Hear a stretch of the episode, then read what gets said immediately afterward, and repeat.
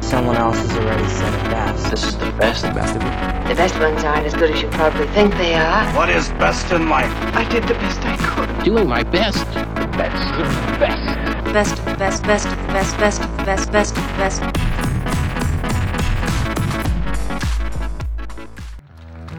Thank you very much. I'd like to introduce Led Zeppelin to you.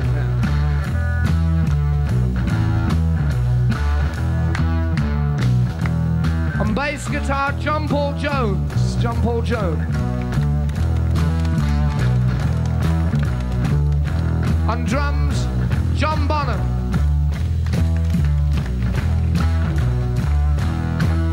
Lead guitar, Jimmy Page.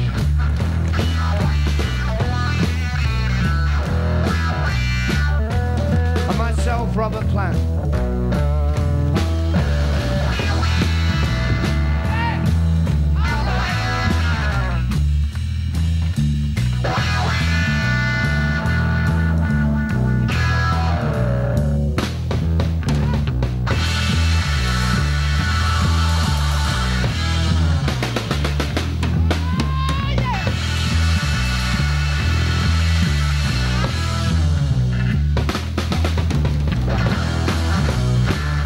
Hello, hello, hello, and welcome to Best of the Best podcast. I would like to introduce Mr. Ronan Mullen.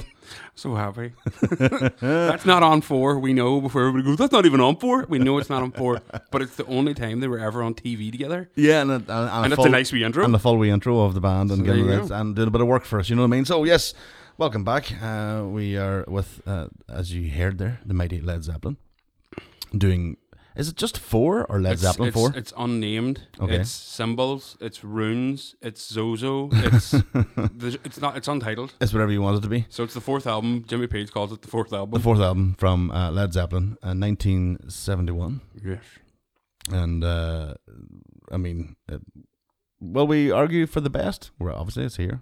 We'll say I- the best this- Led this- Zeppelin. This is the this one. This is this is the one like for me anyway in terms of my youth and growing up and not listening to me dad. Yeah, it who was my told me to first. listen to this way before I listened to it. Right? Oh, non. Oh, Aye, non- and he was yeah, the- fucking right. oh, though. Oh, non- worse than being right. Boys. Uh, my first album, or first introduction to them too, as well. Yeah. Um, I'll I'll, I'll explain that story. I think a lot of people our age had the same story, Mm-hmm. but uh, yeah. So 1971, we're talking as, as we heard there. We have John Paul Jones on bass, John Bonham on drums, uh, Robert Plant on lead vocals, and the mighty Jimmy Page on guitar. Mm. I left Jimmy Page to the last because I he's my favorite. Jimmy Page always had a massive fat head, but he, he earned it. Absolutely earned it. Yeah. You know what I mean? Yeah. Like he always had a wee tangerine head. Another reference there to Led Zeppelin, tangerine.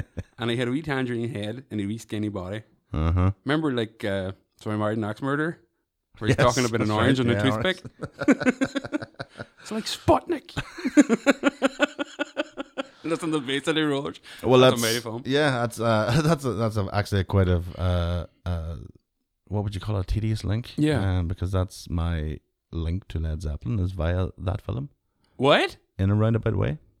So Mike Myers, Right, we're gonna hear this then. yeah. So, uh, I watched Wayne's World, Oh yes. and uh, I wa- uh, what was I P seven first year, Mm. and uh, the scene where he goes into the, the music shop and he takes out the electric guitar to try it out, and then the guy interrupts, goes, ah, uh no stairway. Points to the sign, says no s- Stairway. no stairway. Denied. stairway denied. And obviously, at that age, I wasn't listening to Led Zeppelin 4. No. I was like, what the fuck? No stairway? But I, I genuinely thought it was to do with stairs Uh, in the film, you know what I mean? I was like, what, what do you mean, no stairway? What does that mean? And then we find, uh, uh, or I found out then it was uh, Stairway to Heaven. And then I went looking for the song. Then it led me to the album, and that's where it right away. boom, boom, came boom. just as simple as that from one reference to it. But uh, I was wise enough to know that it must be a famous song Yeah. if it was going to be like a, a, a- a joke in the movie. Just because I didn't get the joke, and obviously I Aye. knew it was, you know, That it can't be played because it's played so much. We Yeah, don't want there you was to some- hear. yeah. why, why would people play it so much? Why is it so? and then it was the Revered. point of why do I not know what the song is? That if everybody else knows it, there has to be a sign Yeah. put up to say you can't play it. Uh, so yes, uh, understandable. Um, 1971. None of us were even a twinkle in our Not even close. or Dad's scrotums. Not even fucking close. So w- long before our time, but uh, we should point out, uh, nice to be doing uh, a retro album. you Yeah, know, we're hitting the seventies. in the seventies. I would love to have got the sixties, but because we're low on sixties numbers. But here's a wee bit of history first, and it sort of blew me away. It's sort of like the Beatles in terms of the productivity. You're going, fuck me, that's some output.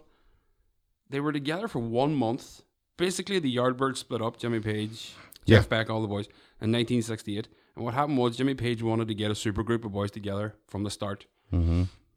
Now he originally had Keith Moon and John Entwistle from the Who The Who, that's right. Yeah, Mm-hmm. pegged for being in a band with him, but that never transpired. But he got the other three guys, and they basically went on tour as the new Yardbirds. that's right. The to first name was fulfill- yeah. to fulfill these con- or these details of tours that they they couldn't let the people down. So they went as the new Yardbirds, came back to England, and set up themselves as Led Zeppelin. Now they're called Led Zeppelin for many, there's many reasons, but the one I prefer is that Keith Moon That's the one I like too. Yeah, heard that they were all getting together and he knew them all because they're all session musicians and they played in places before. Yeah. And Keith Moon said, the drummer for The Who said, This will go down like a lead balloon. To which Jimmy Page went, Lead balloon is a great. What else could you? What about like a bigger, a Zeppelin? What about a Led, Led Zeppelin? That was So it. they made their fucking name out of a quip that they're not going to succeed in any way whatsoever. And Mighty. It's a great story. well, but- it's, it's a great starting point. It's If a you- great starting point. You're, you're starting this band. Go. We're not going. to We're going to be fucked. Just so we may as well s- title ourselves as a, a, an absolute disaster. it's sort of it's sort of relayed into what the the making of this album was because when it came to Led Zeppelin three, it got fucking slammed by the critics because they thought it was too folky Mm. and there was too much acoustic guitar and there wasn't that fucking balls out that there was Yeah. in one and two. So, in a move which I still can't figure out what they were thinking when they did it, they said we're going to take our name off the album. We're not going to name it anything. Our names aren't going to be on the album, and it's going to basically be blank. and it becomes the biggest selling album of all time at the time. But at, in 1968, 1969, they were together one month before they recorded their first album, which took nine days. they contracted to albums only because they didn't believe in singles. Yes, that was. There was a lot of. They were, people were going down that route of the Yeah. album as the whole. You Yes. can't take one part out and it typifies the album, and that's sort of true of Zeppelin because if you took out like going to California or where the levee breaks from Yeah, this, it doesn't- you wouldn't get the whole picture at all. like. No. So they broke records for live gigs. They bought out entire floors of hotels. They're on their own fucking plane. when they released Physical Graffiti in 1975, four years after this, all of their albums before it re entered the charts, becoming the only band in history to have all six albums in the charts at the same time. Four itself has sold 37 million copies. All this was done in 12 years. That is. That's the lifespan of the band unreal. 12 years. Yeah. 1968 until John Bonham's Unfortunate to Mason, 1980. That is, that's that's quite an output. like. and that output we're, we're just talking about albums like it's but these albums contain fucking unbelievable songs Uh, yeah. and this I one wor- just happens to have a whole lot more yeah than most people can put out in their entire lifetime and so the context as well. I mean, Zeppelin was, uh, you know, uh, some would say the last true rock and roll stars in that sense. Yeah. I mean, the, it, all- what what is known now as a cliche, Mm-hmm. um, they were the start of the cliche. You know, the wrecking hotels along with the likes of the Who and stuff. Um, but th- that genuine sort of rock and roll excess, Zeppelin were bang on the middle of it. like. it's what everybody else tries to achieve you know when that whole uh the strokes and the Kent and all this in the early 2000s happened and everybody just wanted to be this ragtag sort of leather bound but they all wanted to be Led Zeppelin like That's all it was. but yeah. nobody could get it because that world doesn't exist anymore. Mm-hmm. yeah. You no. can't hire out hotel floors. You can't bring groupies slash hookers by the bucket load into hotels. You can't do the things which have been read about or written about them. Well, before we even anymore. get to the album, I mean, uh, one of the key things that they talk about is their manager. Peter Grant, Yeah. Who Big Big, Bates, Big Pete's who basically allowed this uh, in in the sense he- Condo- he- con- not only condoned it, was actively hunting it out. well, that's what I was going to say. More, he more of a co-organizer. yeah, Uh, and I mean, you don't see them characters anymore. You know, he would be. Uh, I think the last time we seen somebody like that would have been maybe in the hip hop field with Suge Knight. Mm-hmm. But there was nobody that sort of big domineering character who just said to the band, "Don't you worry about it." Well, here's, Leave it to me. You're bang on because th- those molds were built by him. He he his type of character never existed Hmm. No, before him. and, and and I think that was the thing too, the, the big Cockney accent as well. That Yeah. the Americans didn't know how to fucking take him. no, he used to run about backstage with a cricket bat. And if boys were an even a few minutes short of giving out the money at the end of the gig, he was breaking shit all around the arena. Like He was a proper thug gangster manager. Like it So, was, but there's a great story. I'll tell my fucking Zeppelin story first. Then, my dad saw them. right? So here's the story. Led Zeppelin recorded this album. Led Zeppelin themselves said after three came out and it got peer reviewed. Now it's still sold amazing and it's still a fucking It's a brilliant great album. album. Yeah, yeah. But it's After just- it came out, the, the reviews were sort of lukewarm, and Jimmy Page and the rest of the band felt people aren't getting what they're trying to do. Mm-hmm. They're not just a rock band. They don't play heavy blues. They don't play. They, they can be a folk band. They, can- they can do ballads. They can do slow song. So they just didn't tour. They went Mm-hmm. right back into the studio again and started recording four. Now, they do this opus, this album we're about to cover. They take a few months, get it recorded, go back early 1971, do a bit more recording.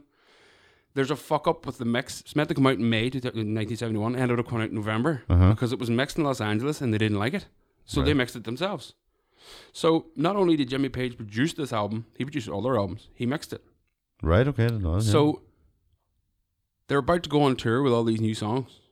Jimmy Page is the double neck guitar. These are all brand new. We're showing the world these songs. Like, where's the first fucking place to go? Ulster Hall in Belfast. Oh, no way. First gig. My old was there. Right. They booed during Stairway to Heaven because it was too long.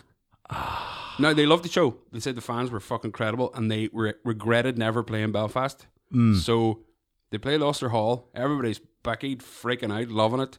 The fucking Ra and the boys are blowing up the whole country outside, but they don't care Don't because give a they're in this fuck. wee building listening to Led Zeppelin. And they start playing their big opus. This is our new, this is going to be incredible. Boo. Boo fucking long, eh? and that wanker. Like, can you Oh, you can imagine? hear it too. Oh, uh, the impatience. Oh, so what happens after? The band don't care because it's the first time they've played it live to public. They're like, it'll grow when the album comes out. People on this is March of 1971. Okay. The album isn't out yet; It doesn't come out to November. So the four boys have four individual private cars. Dublin the next night. Mm-hmm. Bonham gets lost with his driver up the Falls Road. He says he looked out and there was bricks and glass and shit everywhere, and he freaked out and he remembered Peter Grant before they got on the plane or come over to Ireland. Peter Grant gave all four members a bottle of Jameson with their names and the logos that are going to be on the new album that represented them and all this. So it was a limited edition. Real Bonham stuck in it, hammering the bottle of Jameson. Now it used to be a three-hour journey down, so he got the whole bottle in him. We've we've experienced that trip A few boys. between yeah. Belfast and Dublin where a boy drank a full bottle or something. But anyway, I'm sure by the time Bonham got to Dublin, Intercontinental in Dublin, he was speaking the same way as our friend. Uh huh. And what happens is Bonham gets into the hotel. and This is late night, three, four in the morning, whatever it was. He's hungry. No food. Bonham goes down in the kitchen, beats the fucker to the chef. Grant, who had travelled on to Dublin earlier in the day because he didn't feel well, heard about the commotion, came down the stairs, starts asking what the fuck's going on. He's like, Bonham's losing the plot. He can't get food. Knocks him out, busts his nose, tells him I want none of this shit this time of night, and sends him to bed. this is the first night of the Fucking big. hell. Mm-hmm. This is their big comeback after the disappointment they felt of three, but nobody else really did, Yeah. and it had to have fucking happen here. Like, Uh, yeah, but so that thing. So we, we start off the album. I mean, uh, what a f- what a stomper of an opening. Um, Black Dog, which you know, it's it's probably one of the, the most famous refrains of of uh, of Led Zeppelin's. That sort of "Hey Hey Mama." So that thing sort of takes it real because it was they are a blues band they're a blues band. which is uh, even though they're sort of seen as rock legends, they were very much a blues setup, which again fucked up everybody because they're all middle class English guys Yeah. talking about the fucking Yeah. the, the Louisiana and the fucking Southern Delta, Their love of Howlin' uh, Wolf and, and- Howlin' Wolf and the blues, and you're like, this doesn't this this shouldn't work. No, Like on paper, it shouldn't work, but it did, as we No. know. And Uh, as you hear, they're all well-to-do English Yes, accents too. they're very No, they're well- not some. They're working class, but they're very well well, spoken. they're, they're still, yeah, they're Yeah. still, well, they're sort of middle class, I would say more. They weren't. Do you remember John Paul Jones? Well, maybe not. Fucking There's like an MTV documentary of Led Zeppelin I watched years ago. and John Paul Jones is talking about John Bonham, and he goes, "All these dramas these days, are, you know, they're always." But Bonham had, he had all these little things going on in the background, and you didn't really know what he was doing, but it sounded great. And I was going, "Who the fuck is that way? Is that John Paul Jones? That's how he talks." Very posh. Um, so Black Dog starts off, and I mean it's a by by the fourth album uh, in- Hmm. in context in 1971, people knew about Plant and how they could sing. But if you've never heard Zeppelin, and this is your first time listening Oh, to this them, is a good, good- What an introduction! yeah, yeah. Uh, in regards to his voice. Now, this song is actually named after a black dog Oh, that appeared up at the Headley Headley uh, Grange, isn't it, where they recorded this? mm-hmm. And what he did was the, the dog kept turning up. Like they'd go outside for a bang, and this dog would just floating about. And nobody knew who fuck owned the dog. Right. So when they were recording this song, they just went, just name it after the black dog out the front of the house. and, and they did. But this was John Paul Jones wrote the main riff of this. all right. And he was inspired by Howlin' Wolf, who we just mentioned, and Fleetwood Mac's Oh Well. Remember that? Mm-hmm. Oh yeah. Diddly, diddly, Uh-huh. diddly. And It's got a wee refrain too. Yes. You want me to? Mhm. Diddly, diddly. So they were inspired by that and wrote this fucking absolute animal of a tune. It is an absolute stomper. Like, and when you see, uh, like I say, if if it's your first introduction to the band, it's no better way to be introduced introduced to Plant. No. But as well, the riff and the drums and it. Oh, boys. Hear that noise at the start? That's accidental. That's the three tracks.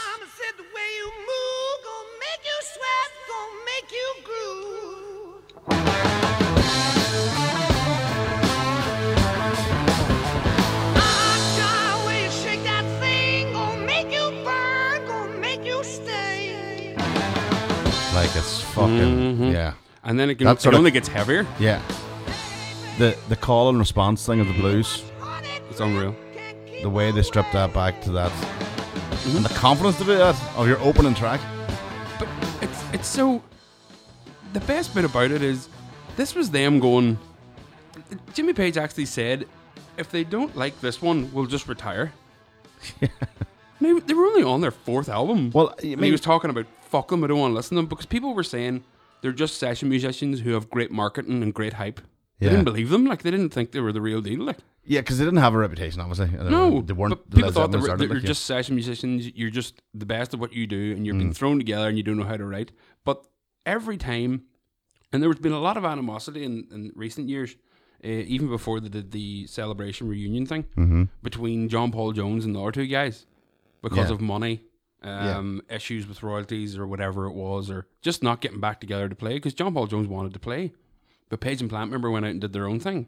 Yes, uh, yeah. So all that sort of palaver added up to, but they all say to this day that they still remember the first time they played together and how they all thought it was like a musical communion and they all felt the same way every time. So no matter what you say, they were a band from the start, even though they were just thrown together. And but Jimmy Page was no fool. Like he knew how to Ah, write, he he- knew how to yeah. Mm-hmm. produce, he could play, and he knew good musicians when he seen them. So And there was a guy they had lined up, the guy who turned them down. Mm. Uh, I seen that. It's in, uh, I think it's Dazed and Confused. It's in. Uh, I can't remember the name of the guy, but there is a guy out there who Yeah. was approached by Jimmy Page to be the lead singer of a new band he's putting together. And he went, nah, going to go solo. So he's been that successful. I can't remember his name, but uh, Yeah, he, he- didn't. He didn't do too well. smooth move, excellent. Yeah, that was not was not a good choice. So, uh, Black Dog, what an introduction to an album, and uh, you know sometimes you might get a wee dip when it comes to track number two. Oh fuck! this is the best track two ever Not because so much in this one. you. This is relentless. Mm-hmm. It doesn't give you any hope that it's gonna. It isn't gonna stop and have a wee melody bit, or it's not gonna do like a a slow down solo with vocal overdubbing. It's just balls to the wall Mhm. nonstop. So this is my favorite Zeppelin tune, though. And uh, I mean, it's we sort of we we, we say we'll not, we'll not do every track of the album because you know Yeah, we'll yeah. through, but um, we have a live version of This is from the song remains the same with the the band are at the absolute height of their power. And This is Madison Square Garden.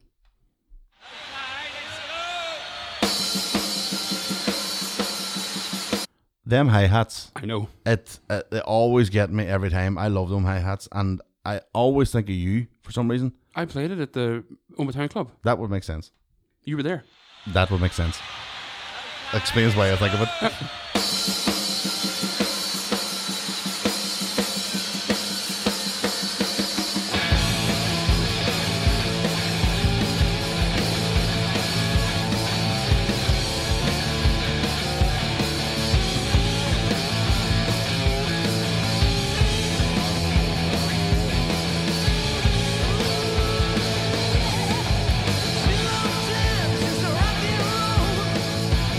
Everybody going boogie.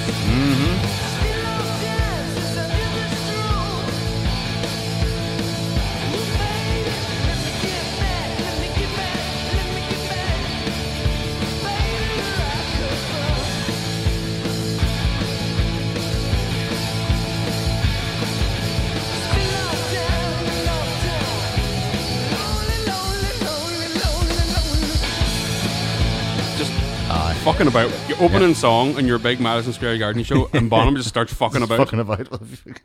Jesus Christ.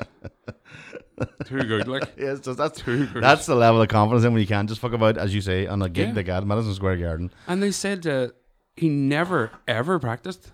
He never practiced. He started playing when he was five and didn't get an extra drum kit till he was fifteen and never practiced. Just That's- knew how to do it. Remind me of somebody else that I know like that. He just started. Yourself? no, Very much like yourself, I'd say. uh, very much like you, Mister Mullen. Um, and I'm trying to there build is the that- same gut as Joe Bonham. I'd That's rather- about it. I'd rather see the same mustache. Oh, But- Um, fuck. Imagine if we just started rocking it. The vest and all. well, uh, if we, well, well, we should take that time now. Then maybe we'll talk about. Um, so John Bonham, aka Bonzo, Bonzo. and uh, kind of unsung hero of drums uh, as time went on. You know, I, I suppose maybe outshone a wee bit by Keith Moon. Mm, at the Um, time, I'd say, but as, as, time, went has on, passed, yeah. I mean, you still. I mean, no disrespect to Keith Moon, he's extraordinary. he knows how to hit a drum. Yeah. He's a very uh, like I, that doesn't mean all he knows how to drum. I mean, like he's a very hard hitter. Mm-hmm. of drums, um, which is a rarity to Mm-hmm. find. Sometimes that's why I would do think of you at times Well, he- because when you he- want to, you can do it. You know, in an Aye, intense- but that's- it's, but it's a skill in that you can't just. he found that it was uh I remember a quote. I remember getting a, a copy of Modern Drummer, like I fuck I can't remember how many years ago. And there was a quote on the front page and Bonham said, They're drums, you're meant to fucking hit them. and what he meant by that was you can be subtle and Yeah. play loads of these lovely rhythms or when you want to. And I think his attitude was I always want to hit them. Yeah, But he just could hit them with that level of skill that most people can't even touch. exactly. That's what I'm saying. It's not. It's not being flippant about it. It's a hard thing to do Mm, especially hit hard. and he's a big guy, and, And- for two hour sets, to keep the time and all that sort of Mm-hmm. stuff, and and give the effect it did. But he fucking. uh, That's a proper Bonzo beating. like. Oh, He- he's- he, he's he gives a little extraordinary. bit- Uh, I, I remember seeing somewhere. I think it was the guy at Coldplay. Mm-hmm.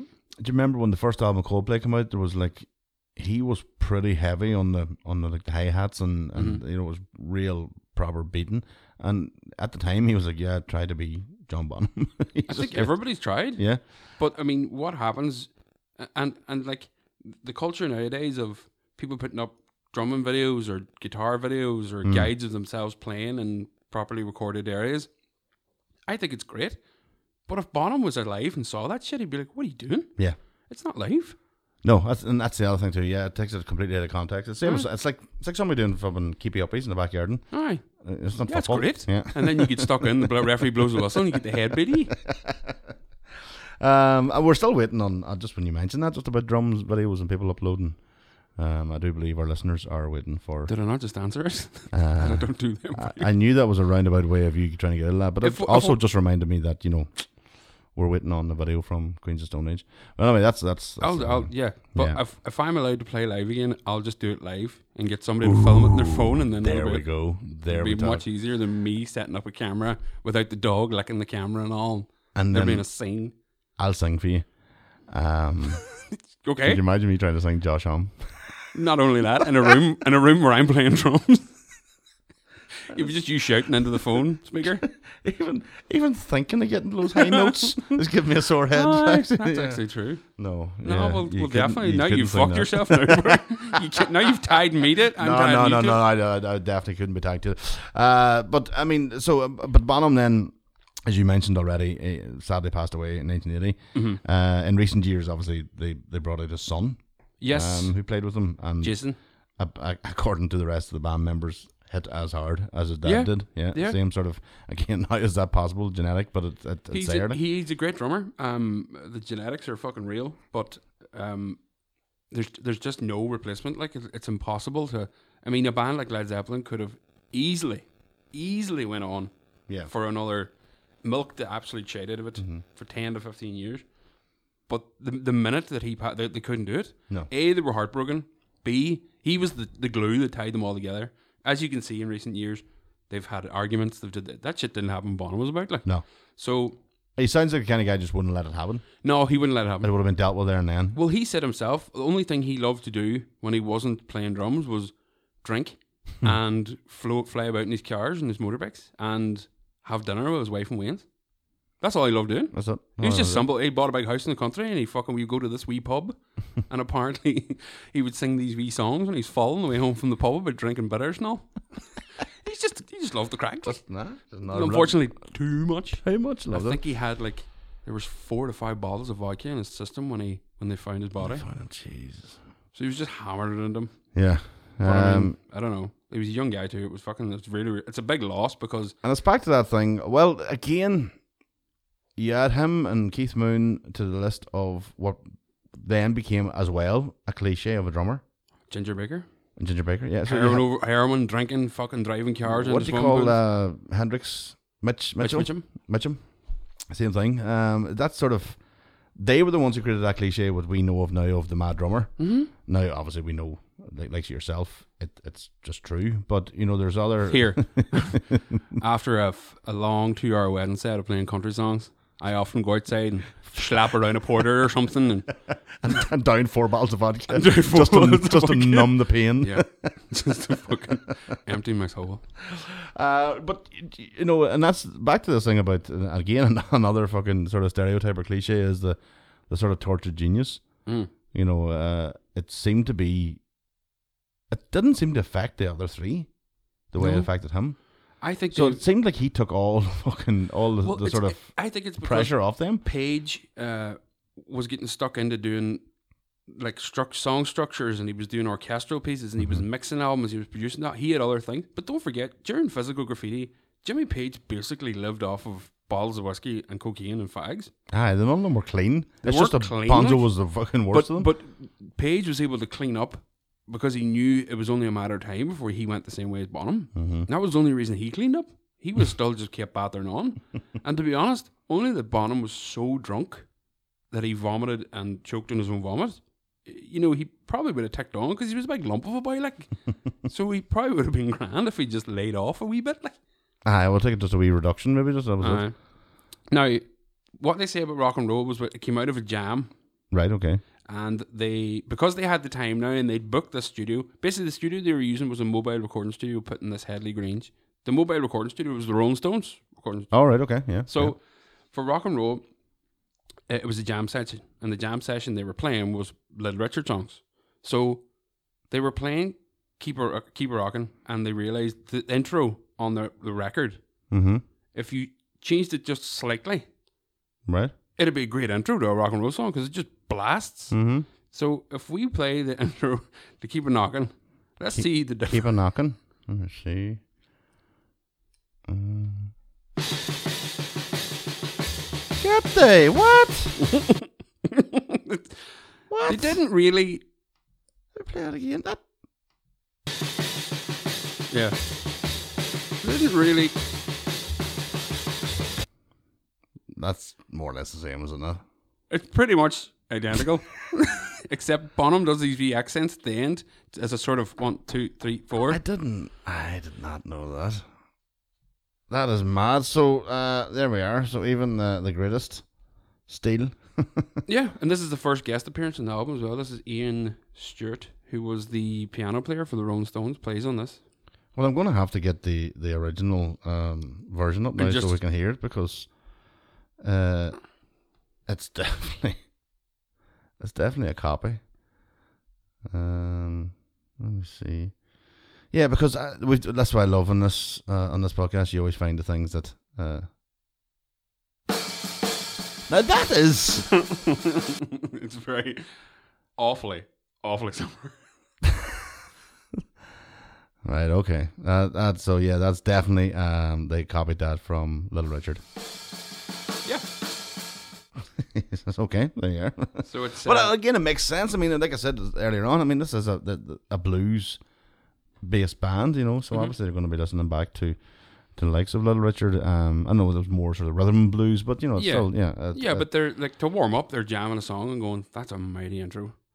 and I, it is, I, I mean, I'm not sure if, if Bonham just played it wrong, and they went, "Do that again." And they- but it was clear that they've never admitted. They've said every time you talk about the song, they're like, "Yeah, Little Richard, keep it on." We we were They've never denied fucking jam- it, They've yeah. never denied okay, it once. Okay. okay. But you know, obviously, it's a completely different song from there on in. But oh yeah, yeah. uh, the, the the problems don't start stop with that on this album, unfortunately, because they've been accused of a few. Oh, okay. Right. But we'll we'll discuss them. so we go on. Um, Uh, the Battle of Evermore was next. Fucking Lord of the Rings, man. Yeah. That's Just flat out in the Lord of the Rings. Mantlins, the whole lot. Your man from the Fairpoint Convention, Sandy Denny, doing that. That's in the morning light. And It everything. just it, it it seems like there's uh they couldn't do an undiluted r- rock album. They were like, no, we have to put in the mysticism. Yeah. We need it. but that's what we could criticize for in the last time. Fuck them. Fuck them. We've already given them Black Dong Rock and Roll. Aye, that's let me the first- let me let me play. Let me bring it down. so that that's John Paul Jones and the mandolin. Or no, it's not actually. It's Jimmy Page and the mandolin, who'd never played a mandolin before. Of course, And he give he got John Paul Jones's mandolin and just learned this wee bit of course you did and bet on because he's Jimmy Page. because you can. Uh, right, moving on then. After Battle of Evermore, we come to Yeah, we come to the the song which became a single that was never released as a single. It's because rock radio, as you know, in America is just allowed to pick tracks from an album yeah, and start promoting it.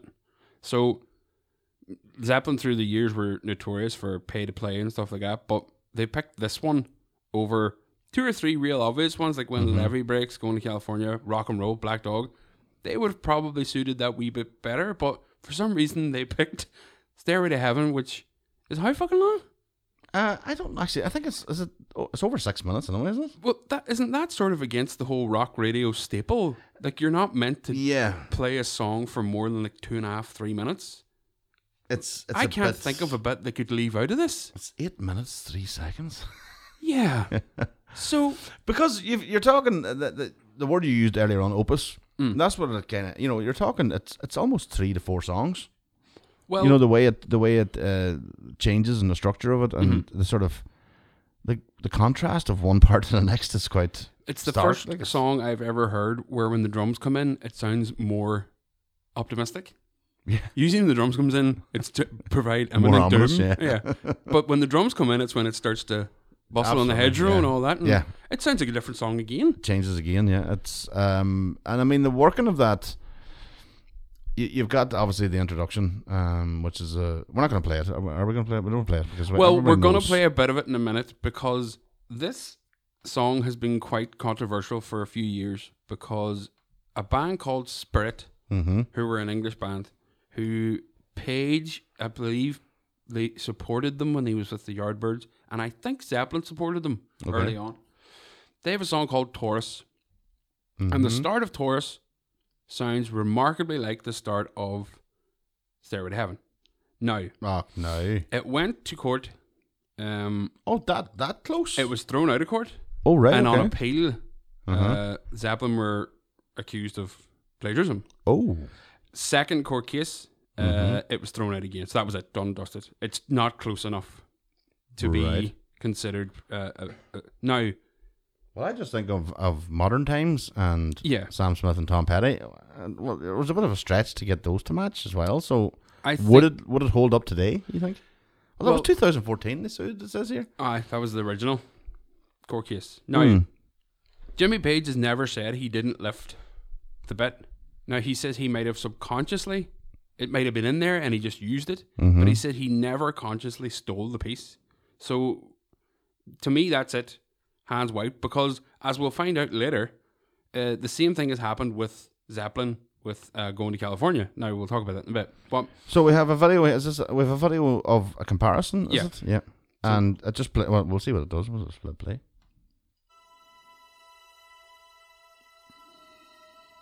so there's just a few e words about blah blah blah. This isn't the song, obviously. This is a different So song. Taurus was an inter- instrumental song. instrumental. Mhm. So this is Taurus.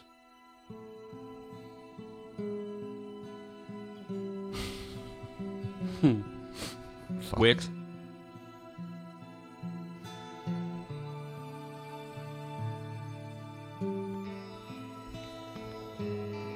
Right? Jesus, you can't deny that. Well. No, this is their way.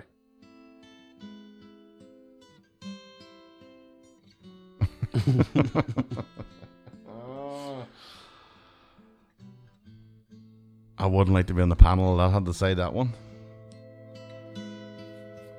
That's John Paul Jones playing the recorder. Because John Paul Jones could play everything.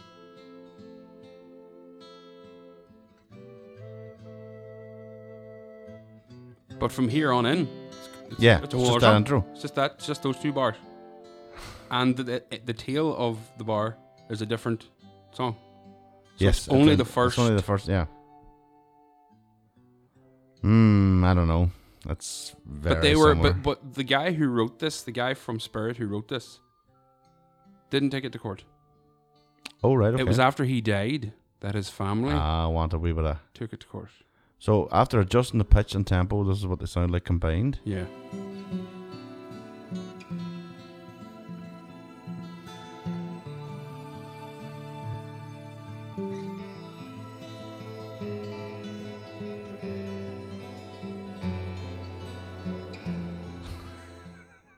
Yeah.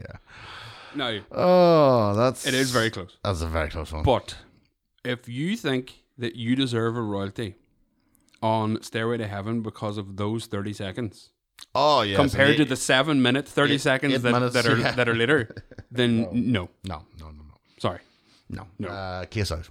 just no Adjourned. So Stairway went on to be the the song of this album. But to me, it became the song of Amer- rock and roll. rock and roll. I I mean, uh, back to my point of the Wayne's World thing, it became, you know, the. Was it the sign, uh, you know, because the context comes into was it the sign of the excess of rock and roll? You know, was it the sign that. Um, because there's a lot of talk of like when the, in the early 70s that uh, punk basically came about Mm-hmm. because of bands of likes of Zeppelin. Yes, we, we Eight- have eight minute yeah, solos and all this sort of stuff. It was, it was just too much. Yeah, a three minute song on the album is now twenty five minutes live. Yeah, You know, and yeah. Uh, so it meant that then the the punk sort of reaction was, well, we're going to give you two minutes twenty. and that's, the whole album. That's all. that's forty eight songs. so I mean, you'd already had the Pink Floyd sort of again the, the extravaganza and the shows, and then again the long solos. Uh, and especially live, Mm-hmm. and then you go into Zeppelin doing the same. So you could see the reaction to that, but this it sort of stood the test of time. You know, It's- it's because, uh, because there's you- so many you- different pieces in it. and you couldn't really do uh, like a few live versions they did extend it a wee bit, but Mm-hmm. not that much because you couldn't extend it much more than it was. No, and like I said, this is the reason that Jimmy Page ha- has that infamous double neck guitar is because of this song. Because he couldn't play it any other way. Mm-hmm. Yeah, it'd have to have So it. we had to have the two necks and the guitar, and that's again the symbol- coolest looking fucking guitar ever, by the way, too. Like, cool as fuck. but again a sort of symbolic of the excess. No, Yeah, it's oh, not excess Absolutely. because we know he needed to have it there. Aye. But then there were other people who copied that who didn't need a second guitar. They didn't need it. And let's be honest, probably shouldn't have had a first guitar. They shouldn't have had a first guitar. Rick Wakeman did not need 75 keyboards. Rick Wakeman. And I do a fucking. Do you ever, do you ever hear about him doing his uh, his opera on ice? No, He did an opera on ice. I'm Rick so- Wakeman. You gotta look it up. I'm so glad He- I he's don't know about that. Dressed like Gandalf, of course he is. and he's got the big long fucking white beard and white hair, and he is flat out on the keyboards. You gotta check that out. So Stairway to Heaven then became, as I say, I mean, uh, it's it's quite a. You're into that same sort of theme, the lyrics even of the sort of mystical sort of Yeah. the unknown and the Oh, it's very. and I mean obviously the title of the song itself, Stairway to Heaven, but th- uh, that was such a phrase that is still, uh, what would you say? It's on it's on everybody's tongue. at the moment. You know, we still hear people talk about the stairway to heaven and stuff like this Yeah. without even referencing the song. Oh, like It's And just I- became part of our vocabulary. It's I sort of I know where they're coming from, but because of my introduction to this album, Stairway to Heaven was the one I avoided because it was so big. yeah, But then I found myself over the years appreciating it that more. I've always loved it. I've Mm-hmm. always always, but it's not my favorite song on that album. uh, yeah. But- But, but- do you know what it came from? It became sort of one of those things where it got played to death. Aye, uh, over the like uh, no, the last 20 30 years uh w- where i treat it as like a single yes, you know like a single you would listen to on the other album going well i'm so sick of that Uh, you skip the singles uh-huh. and just listen to that so Yeah. that's the way i would sort of look at this even you though know- when it comes on sometimes you're going oh you forget how good that is aye, because you think this bit's too long, and then it shifts an orbit, and you're like, oh, aye, that bit, and then there's an orbit, you're like, oh, aye, then Bonham kicks in. Bonham doesn't kick in for four minutes. no and then it doesn't properly kick into like another two minutes after Yeah. that yeah so it's uh yeah it's a it's a absolute This- masterpiece This was the first take was perfect. right And Jimmy Page demanded a second take. Bonham was raging. of course it was And his second take was the final drum take. So he only played it twice.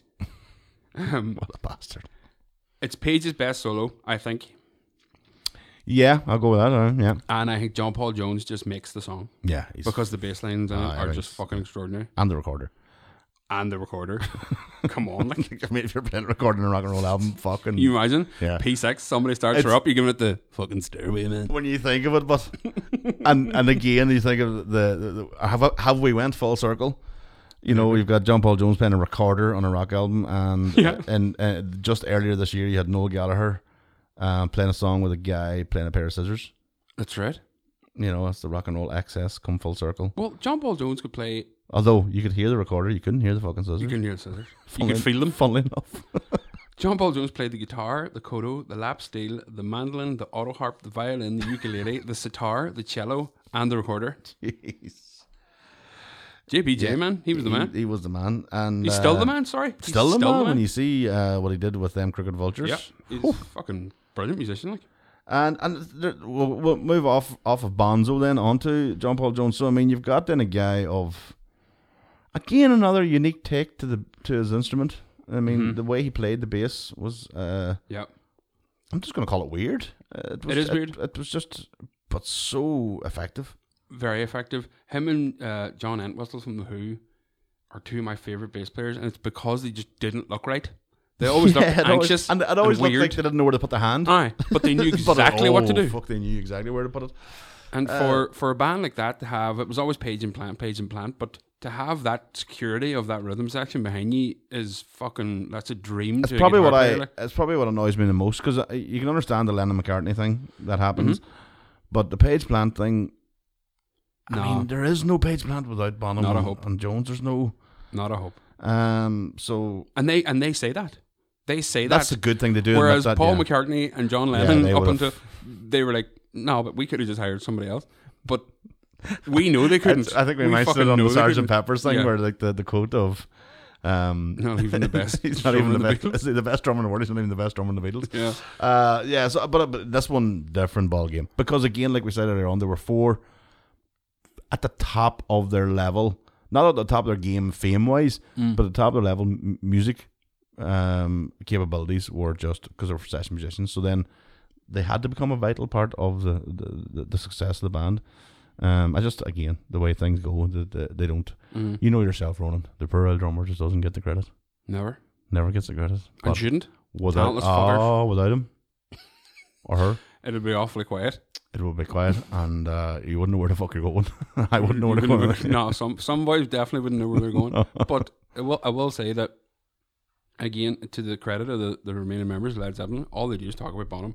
All they do is talk about how important he was Yeah. and how they miss him, and Was all it their the- drummers was it have the- never covered it. Like, Was it the O2 shows that they brought the sun back for? yes, Yeah, Yeah. that was it. So He, oh, he's played a few. He played different ones, like charity ones, where there was a one-off song or Oh, right, something. okay, yeah. I think he played like in the late '80s as well. He was, he was very young, um, and he played with uh, what do you call him? Uh, Sammy Hagar, I think he played drums for him for a while. But he's a great drummer. He's really good. It's just nobody looks like Bonham. no, that's the He just thing. doesn't. You don't Just- look like yeah. him. I mean, he played the smallest kit he could possibly play and made it sound like like Keith Moon had a fucking like 28 piece drum kit. I mean, like all these guys, Mitch Mitchell, they all had double kicks, the whole lot. Bonham had the fucking the kick, two floor toms, one mounted tom, and a snare. And he beat the living shit out of every fucking square inch of it. And you couldn't. No, people don't do that. These And there was days. nothing missing. No, You didn't go, oh fuck, you could have had a somebody. You know, there was nothing missing. and to the Everything was- credit of today's youth, Mm-hmm. a lot of these guys that are performing these videos and putting them up now are using as minimal as you can yeah. to show how important it is to just use the basics. And that's all he cared about. He added that extra floor tom later on, and even he was like, And maybe that's "This is a where bit the- of an And extravagance." maybe that's where the balance came from because then you had the extravagance of the songwriting with Right, Mm-hmm. true. this, you know, the simplistic nature. Not simplistic, I shouldn't say, it, but the sort of minimalist nature of the drumming. Mm-hmm. Uh, so I mean, but John Paul Jones, I mean, the bass playing, it gives such.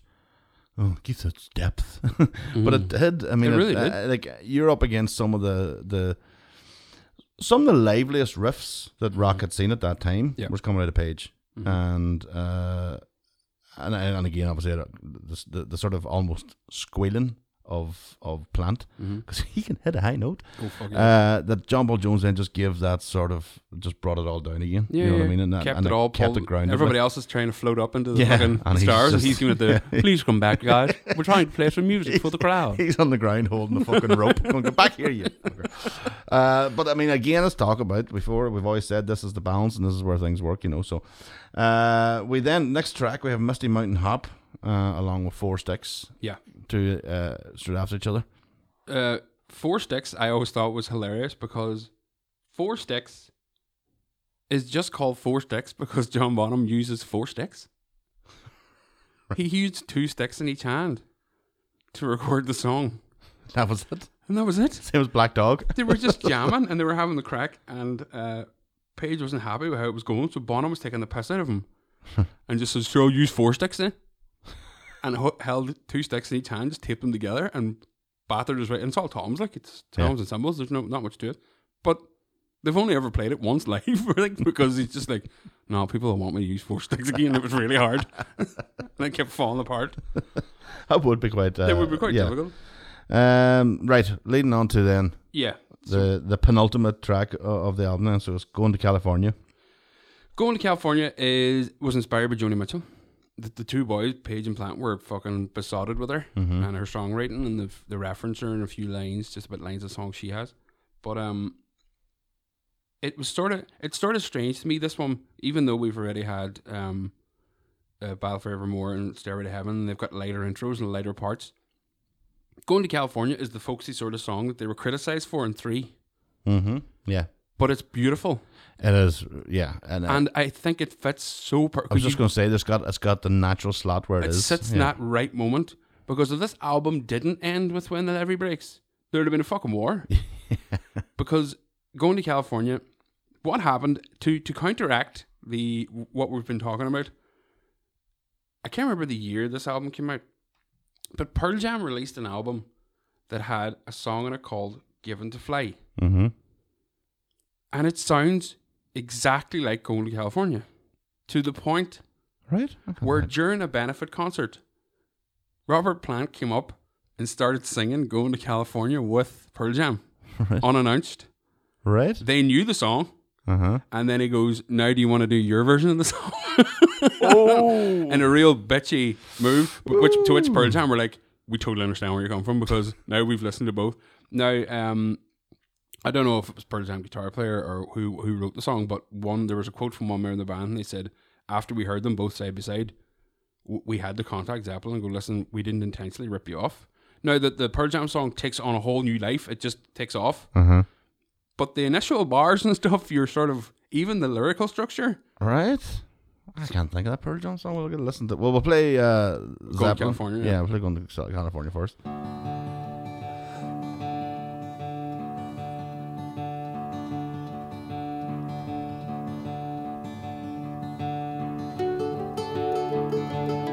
Spend my days with a woman unkind. Smoke my stuff and drink all my wine. Mayday. Mm-hmm. It is so beautiful. Like it's Made up my mind, make a new start. Going to California with an aching in my heart. All right, so you've got the sort of gist of Yeah. how he's singing it. And Pearl Jam, Given to Fly.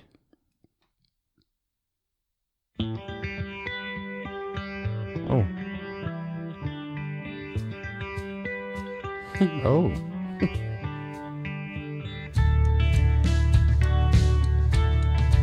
Wave, Ah, no. right?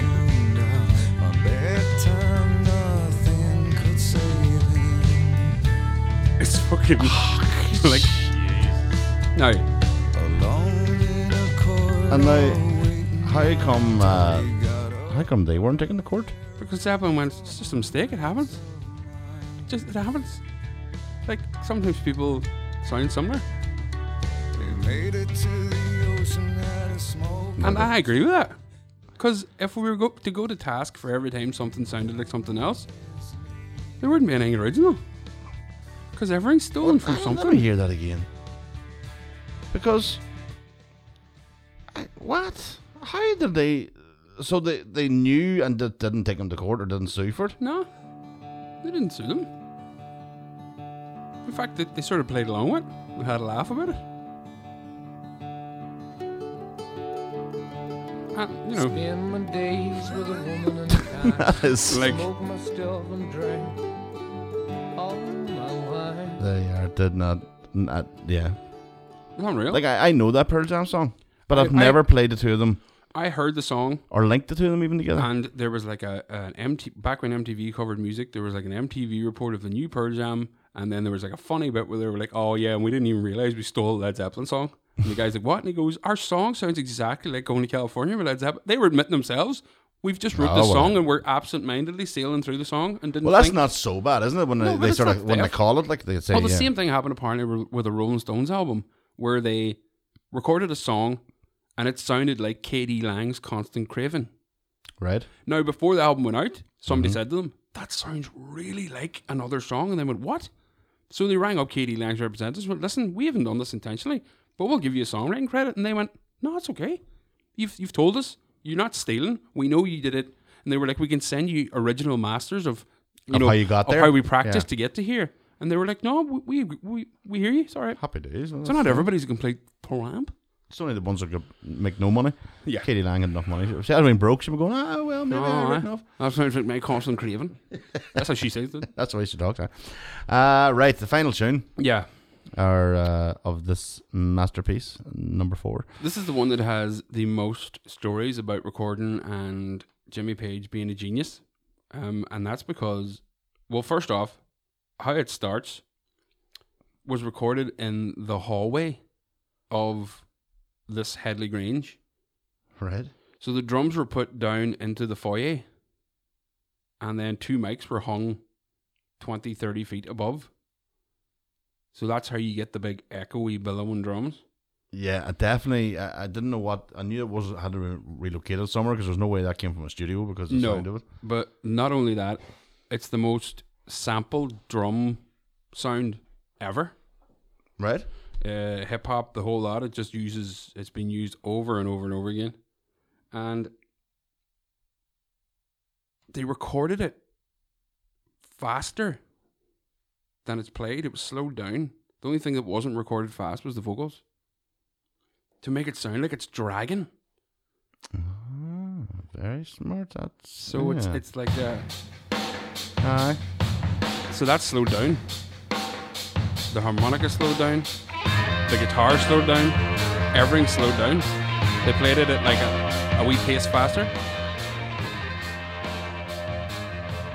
But it is class. Mm-hmm.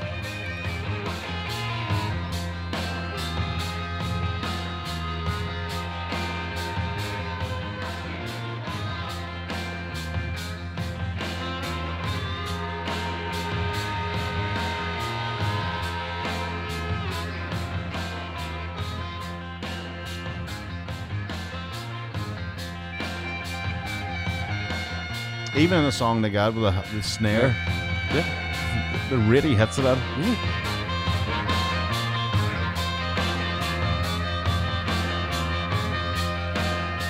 Not only is that plant playing the harmonica, the harmonica is reversed and there's an echo added onto it. Like What? the mixing of this album is fucking incredible. Jimmy Page, man. And John Paul Jones there. Yep. Flying up and down.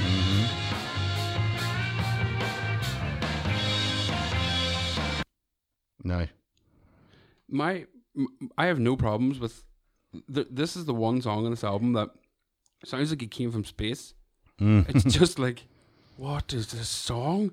Yeah, it's, uh, it's futuristic. It's a quite the sort of Ah, it's feel like- of it. Like, yeah. And then when he starts singing and it keeps getting louder and heavier and they were like Jimmy Page described it as this song can only be this song can only be described as a musical hurricane.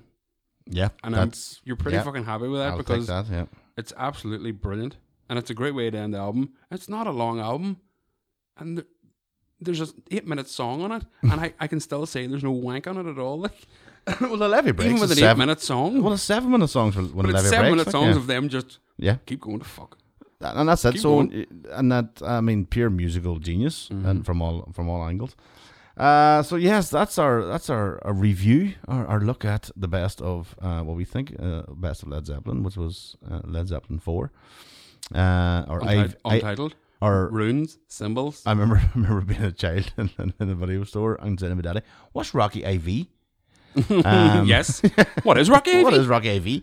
Um, so one, yes, one more story but remember atlantic 252 of course, yes, the, the radio station that swept the nation uh huh, Lang 252 played the whole of Stairway to Heaven um, when we were in the car one day going to Bundoran. And that was when everybody goes, You ever heard these boys? And I was like, No. And he goes, I seen them, sure. And I went, What are you on about? And he goes, Alter Hall, Belfast, 5th of March 1975. And I was like, No, or 1971. Like, you went, You sure you haven't heard them? the, n- eight minutes, he was going, How have you not heard that? Eight minutes? I was about 11. The worst thing is then uh, in in later years we sort of Do it yourself. well, no, you did it yourself, but I mean we we also knew of them in a roundabout way f- stuff because of fucking top of the pops. That's right. Top of the pops. Whole used Lotta Whole Love. Mm-hmm. lot of love as their sort of intro music, uh, or as their sort of countdown music for the charts, which is right. very very strange for uh, a pop. Um, usually pop charts Mm. to get the a whole lot of love going. And there. considering Zeppelin never And never did the chart- never, never did, did, any singles. TV shows or singles. so or, there to be the to, to be the track for the singles countdown and never have done singles yourself. Yeah. That's quite good. Um, I mean, the excess of Led Zeppelin. We talked about you know the the the. The trash in hotel rooms and and wrecking. There's actually a great story, and I think it's Days and Confused as well, where uh, they talk about Peter Grant going to basically going to a hotel reception and paying the bill yeah, for the for the renovations of the of the hotel yeah. room Well before they even And- got to the building to wreck it, like managers had got, but managers of hotels had figured out, we'll give them the rooms we're going to renovate anyway. yeah, and let them wreck it. Let them wreck it because they're going to be, and then they're going to get it paid for, and the room's going to be renovated for free. but that's But Uh-huh. that's, there's that's there's one story of Come where Grant comes to a reception, and he goes to pay the the worker, the guy, the receptionist there, and he goes to pay him the bill, and the guy started looking at him going, oh, you know that must be the dream, like just to, to just to fucking wreck a hotel room, and the guy was like, Peter Grant goes, do you want to do it? He's like, what? He's like, do you want to? So the guy he's like, yeah. And he goes, okay, well, what would it be? And he took the same cost of what it wa- was to pay for Zeppelin's damage. He goes, I'll give the same again. Go ahead. So the receptionist got to go into the hotel room and just fucking wreck the place. bossed out. And Led Zeppelin paid for it for him. I was like, that's a fucking brilliant move there. That's the, deadly. most of these stories came from the, the biography that came out called Hammer of the Gods, and the boy that did the biography was a Rolling Stone journalist who followed them around only for a few months. Mm. Yeah, I think he's in the documentary too. Yeah, he's And the guy who he got most of his quotes off was an employee of Led Zeppelin who was let go. right. So they say most of these stories didn't actually happen. and let's say they did happen because we love rock Uh-huh. We folklore and love myth. it. Oh, yeah, absolutely. Let's not let it overshadow how unbelievable this band was. Oh, yeah, yeah, absolutely. 12 years Yeah. and some of the finest fucking songs. You, I only found out recently No Quarter, the song No Uh-huh. Quarter, was meant to be on this album. They recorded it during the sessions for this, but they got to the point where like, let's just get it fucking mixed and sent out. We've pissed about too long. Imagine how changed the album that would have Fire that in the middle of Oh, fucking thing. Jesus. But that's not the point. The point is what's on it right now, you don't need anymore. No, it's it's perfectly uh, perfectly mixed. We talked about, but perfectly mixed as in track orders and all that sort of stuff. Oh, yeah. It's just a, a lovely, compact, just perfect album. It is. And if you ever get the chance to watch The Song Remains the Same, the concert film, where there's lots of footage at the start with all the boys being fruity because they're all into Tolkien and witchcraft and the occult. Uh-huh. And there's lots of this nonsense going on. It's brilliant because they're bound to be looking at it now going, what the Oh." fuck? are you- We could have just let the concert happen. Why do we have to film our wee bits and all? Pure mortified. Oh, but it's Yes. still, it's great to see. So uh, listen, thank you very much as always for listening. We hope you uh, take the opportunity now to go and re-listen uh, or listen for the first time, whatever the case may be. Uh, as always, our podcasts are not time stamped, so you can go and listen back to any topic that tickled your fancy. Um, we have well over, are we at over fifty? Well over fifty-five now, maybe episodes. Mm. So there's a lot of topics to choose from. So TV, movies, uh, music, um, and spread the word to your good friends. We know we have a lot, uh, quite a few long-term listeners, Yeah. um, but we've quite a few new ones all the time just popping up. We got a few new ones uh, based on your brother. Oh, being on right. the show Oh, in oh, a recent episode. yes. uh, Again, we don't want to timestamp anything, so No, but we it was did the only one just first before this one. analysis, Yeah. Uh, there's a few, few. I got a few reviews. Oh right, okay. Yeah, That would have been good. they were great. On that note, On that note, Dara sounded good though. I'm not slagging Dara. He sounded great. uh, we're gonna we'll be back. We have we'll have we have plans for more guests to come. Um, we we got to reciprocate and have the the Carmo on here at some point. Ronan's, we we Ronan's have brother. We actually have the topic too. Oh, deadly, right? We'll save that for the day. Uh-huh. Um, until then, folks, we will be back with another episode next week. Um, but yeah, listen back and leave our reviews on the uh, Apple stream. I think is the most Mm-hmm. uh, Most listen to Spotify, but the one that gets you up the charts. We've been in the UK charts three times in the last three weeks. I know we're in the top eighty. How do we Whoop, whoop. manage to fucking Don't know. reach the hairy heights of boys doing shows about pasta and us and for the whole UK now, and considering uh, there's a new podcast started every three seconds, I think alright. we've done all right. Yes, that's all right. So, yes, thank you very much for listening as always, and uh, we will be back soon. But until then, get out Led Zeppelin 4 and rock out with your sock out. to it? Buy a hotel room and fuck it up.